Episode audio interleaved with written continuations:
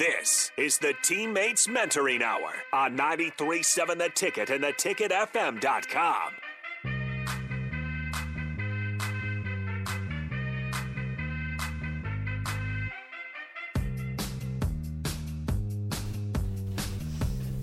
Welcome back, Teammates Mentoring Hour. And again, um, this is January's National Mentoring Month.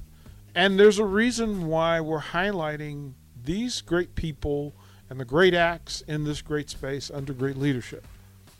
Because we need you. If you're hearing this and you you, you understand that what we need from you is an hour.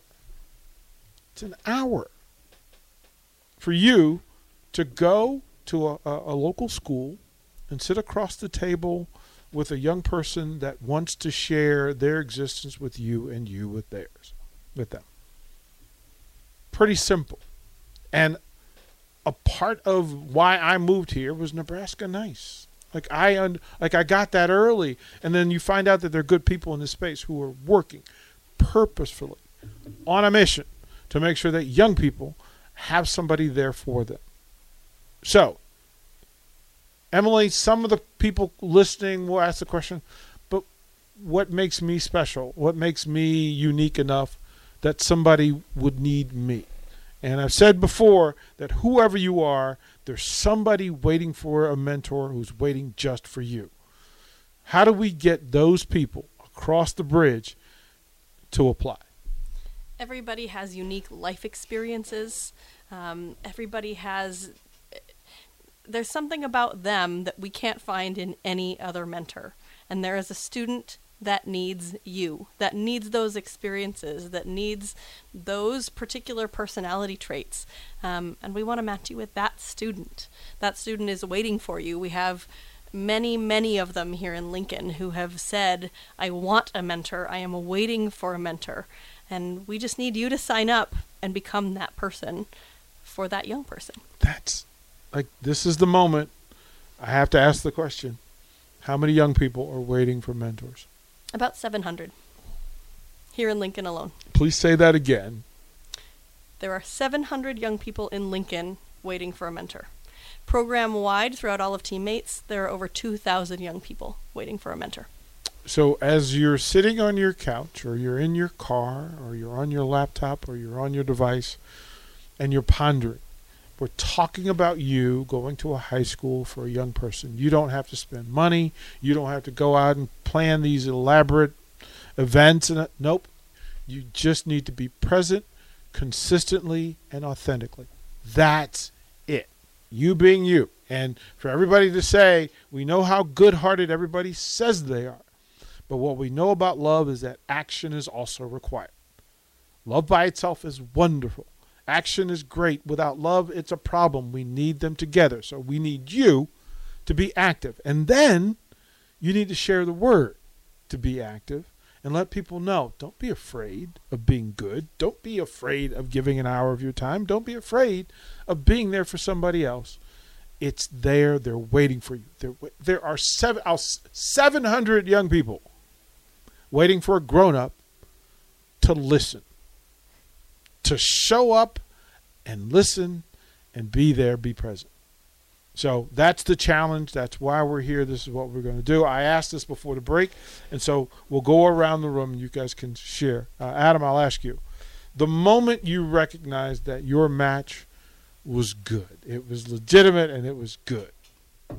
Probably one. It was one of the first few meetings we had, and he was like, "Let's play Battleship." Right? You remember Battleship? you sunk my battleship. Yeah, yeah. So we went through a battleship phase.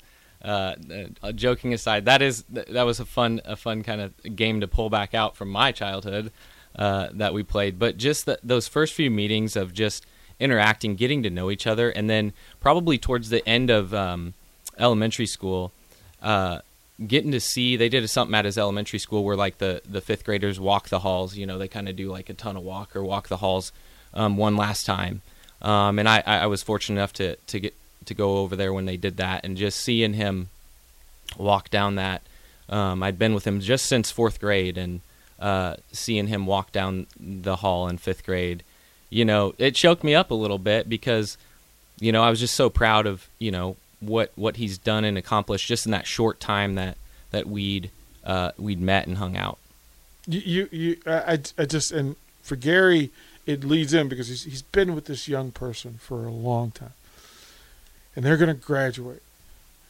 And there's got to be immediate flashback to the moment where you connected authentically for the very first time. Gary, please tell us. It was one of our first meetings. My first teammate, uh, in whatever grade level that was, third or, or grade or whatever it was, uh, ended up moving away and uh, and we never really had a connection. I'm not sure he ever really knew my name, but we met every week, and we we were putting in the time trying to get that connection going. Well, I've come to school the next year. He's gone. I didn't even know until I got there, uh, but they'd signed me up with a, a new teammate, and pretty much that first meeting, I knew it was it was going to be a good match. One, he knew my name. I mean, he remembered my name. How about that? Yeah, yeah. How about that? Hey, But- you. It doesn't. Right. Yeah, it's not a good sign. right. Uh, but two, you know, it was just uh, it was just a natural conversation. He's a good kid, and he can't shut that off. It's just who he is, and uh, and it's just been pretty easy the whole time. It was at its worst during the pandemic when we did, did our Zoom meetings. That didn't work for us. Uh, we kept trying it, and uh, and that was tough. So I was glad when we could come back together in person and reconnect that way. But I, I'd want to say it's easy to talk yourself out of doing something, right? Yes, It- indeed. It's an hour a week. It's not even an hour a week. Class class schedule is less than that. But my wife told me a story a couple of years ago. Uh, there was um, a student in uh, in her school that she would try and engage with, and she could never get him to smile. He was an immigrant student, oldest um, oldest sibling in the family, had a lot of of uh, pressure, I think, uh, carrying a burden, and she would try to get him to smile. She couldn't do it, and uh, at one point, uh, a fund at the foundation provided some books for teachers to give to students. Just pretty innocuous little thing that a donor wanted to do for kids, and he got uh, a bag of books to take home for himself and his his uh, siblings. And she said, "I saw somebody skipping down the hall coming to me toward me. I didn't know who it was, and it, it was this student, and he had a smile on his face, and." You know, that was a simple gift. A simple gift that somebody probably didn't really think that much about. And it put a smile on a kid's face. And so I like to ask uh, the people I work with, what do you, how much do you think a smile is worth? Because I can tell you how much it was worth for that student, and it was a few dollars. And I think teammates is is capable of doing that same thing. I, it's it's always fascinating for each person to go through their emotional chamber and try to identify the thing that triggers because for you as a mentor you have a trigger and so do the, your, your your mentees they have that trigger that sets it off and as, as i was telling the story first time a kid tells you well thank you for listening like the biggest thing that you could do for me is listen the fact that i set I planted seeds to see if you would notice. And the fact that you did showed everything. Emily, I'll ask you, what was that moment for you? I can think of two moments that were really big. Hmm? Um, and the first one was our, our very, very first meeting. Um, we it, it was August. It was like a million degrees outside, and so I, I walked over to the to the elementary school, and um, I'm thinking, okay, we're gonna be inside. We're gonna be in the AC, and the very first thing she says is, "I want to go out to the playground." And I'm like, oh my gosh, I don't, I don't want to go out to the playground. But what she said next floored me. What she said was, I want to go outside because that's the only place I'm allowed to sing. I love to sing, and that's the only place I can get my, my songs out. Well, what you need to know about me is that I majored in opera performance in college. And so at that moment, I knew this is my person. This is I was waiting for you. And so that that's another example of that. She was waiting for me. It, it was it is a perfect match. Um, the other moment that was really powerful for me is that she was going through some changes in her life and was going to be switching schools. But before she did, her mom um, contacted teammates and said, "We're going to be switching schools, but before we do, I want to make sure that Emily will still be able to come meet with my my daughter." because that's really, really important. And if not, we won't be making those changes. Um, and so to have the, the family know that that was making such a difference to her was really powerful to me. How is that dealt with generally? I mean, they're very profound boundaries set. But when the families acknowledge you and are aware of you, how is that dealt with you know, across the board with teammates? So generally, we do have our staff who sort of asks, acts as a as a boundary, Mm-hmm. um, and in this case, the the mom met with um, another of the staff members who then relayed the information to me, and that's usually how we how we handle that. Yeah, it just because you can't go halfway. Uh, emotionally, once you cross the bridge, you want to be a part of it, and it's there. So it's it's good to know. Um, as your your your mentee matures, as they grow, the relationships change. How do you deal with the change? Because an elementary somebody you met as an elementary kid grows. Now you get to see it because you've been consistent but the change happens and it doesn't always happen easily how adam how have you dealt with it Well, um, my mentee's just he's super kind and great, and so there hasn't been a lot of issues um, in changing that. Um, you know, most of middle school, unfortunately, we were in. You know, we were in the pandemic. Yeah. Uh, he's a freshman now, um, uh, and so we did a lot of Zoom through middle school, um, but the the transition is, you know, uh, it's just kind of it felt it's feel felt natural for us in in our relationship. I feel like you know we went from battleship to uh, more strategic type games and team cooperative games and things like that that we would do together in, in upper elementary, middle school, and then now in high school, um, like you were talking about, it's it's more of us just sitting down and chatting. Every once in a while, we'll play some cards or something, but um, you know, you just they mature um, uh, as as they obviously get older, as kids do, and um, it's you know middle school teaching middle school. Middle school is you know crazy time for all kids, so it's uh, that's you know we all remember middle school, and or we don't want to. long time ago long time Yeah. ago but um, that is the time you know that you know that's why I teach middle school because it's it is it's a time that I love. It's it, you see the most change I think in middle school. Um, as a, as a mentor what do you think is the is the age group that is the most i mean is that the time where you need to find more mentors for middle school kids I mean, any time I would say is important, but yes, middle school.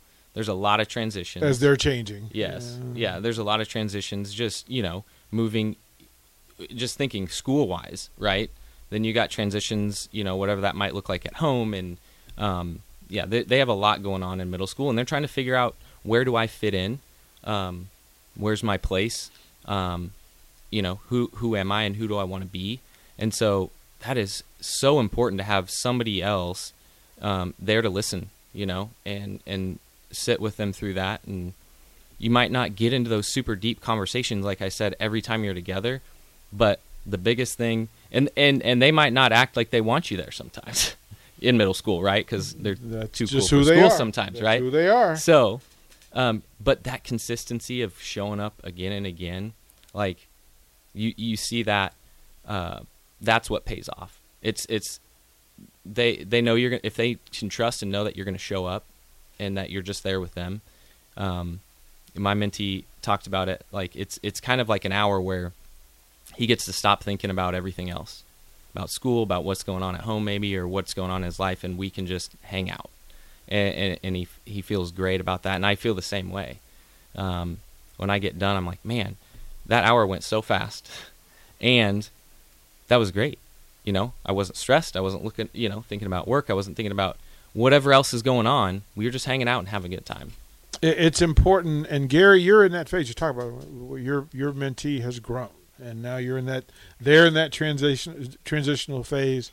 Um, you as a mentor it's you're there's pride like you're proud of this journey and their journey but there's also that thing well wait wait you you may you may go on now how do you deal with that I remember when uh, we were transitioning from elementary school to middle school, and I was nervous about that because my teammate was such a sweet boy, and I knew that things were were going to change. And and I didn't know what kind of uh, adult he would become. And I remember talking to the teammate, or, you know, teammate staff about what can I do to make this transition a little easier. And you know, they are all uh, had all kinds of ideas, and and he's yeah, he's changed a lot, but he's still just the sweet kid he was when he was a, a fourth grader. And so all all of the worries I had, I think, um, were unnecessary. But it's one of the easy things about being a mentor is you don't have to fix anything. You, all you have to do is listen. Mm-hmm. All you have to do is talk. Be there. Be consistent, like Adam said, and and I think that's that makes it so much easier to know that the stakes are are uh, not as high as maybe you think they are going into it. It's it's really just can you be there for somebody? Can you give them your time? You don't have to worry about fixing their grades. You don't have to fix anything. You just be there for them and and not judge them and just talk and play a game or whatever it is you want to do, an art project. And um, and that's all it is. It is so less than I thought it was going to be. And, well, and so much more at the very same so time. Right. At the very same time. We'll yeah. throw the break. Final segment coming up. I'm going to ask each of them to give their elevator pitch like you're listening and we'll share this video stream and we'll share the audio so it's still going to reach people no matter what time of day it is emily will tell you how to apply and then they'll tell you why we'll do that when we come back don't go anywhere. More of the Teammates Mentoring Hour is minutes away on 93.7 The Ticket and theticketfm.com.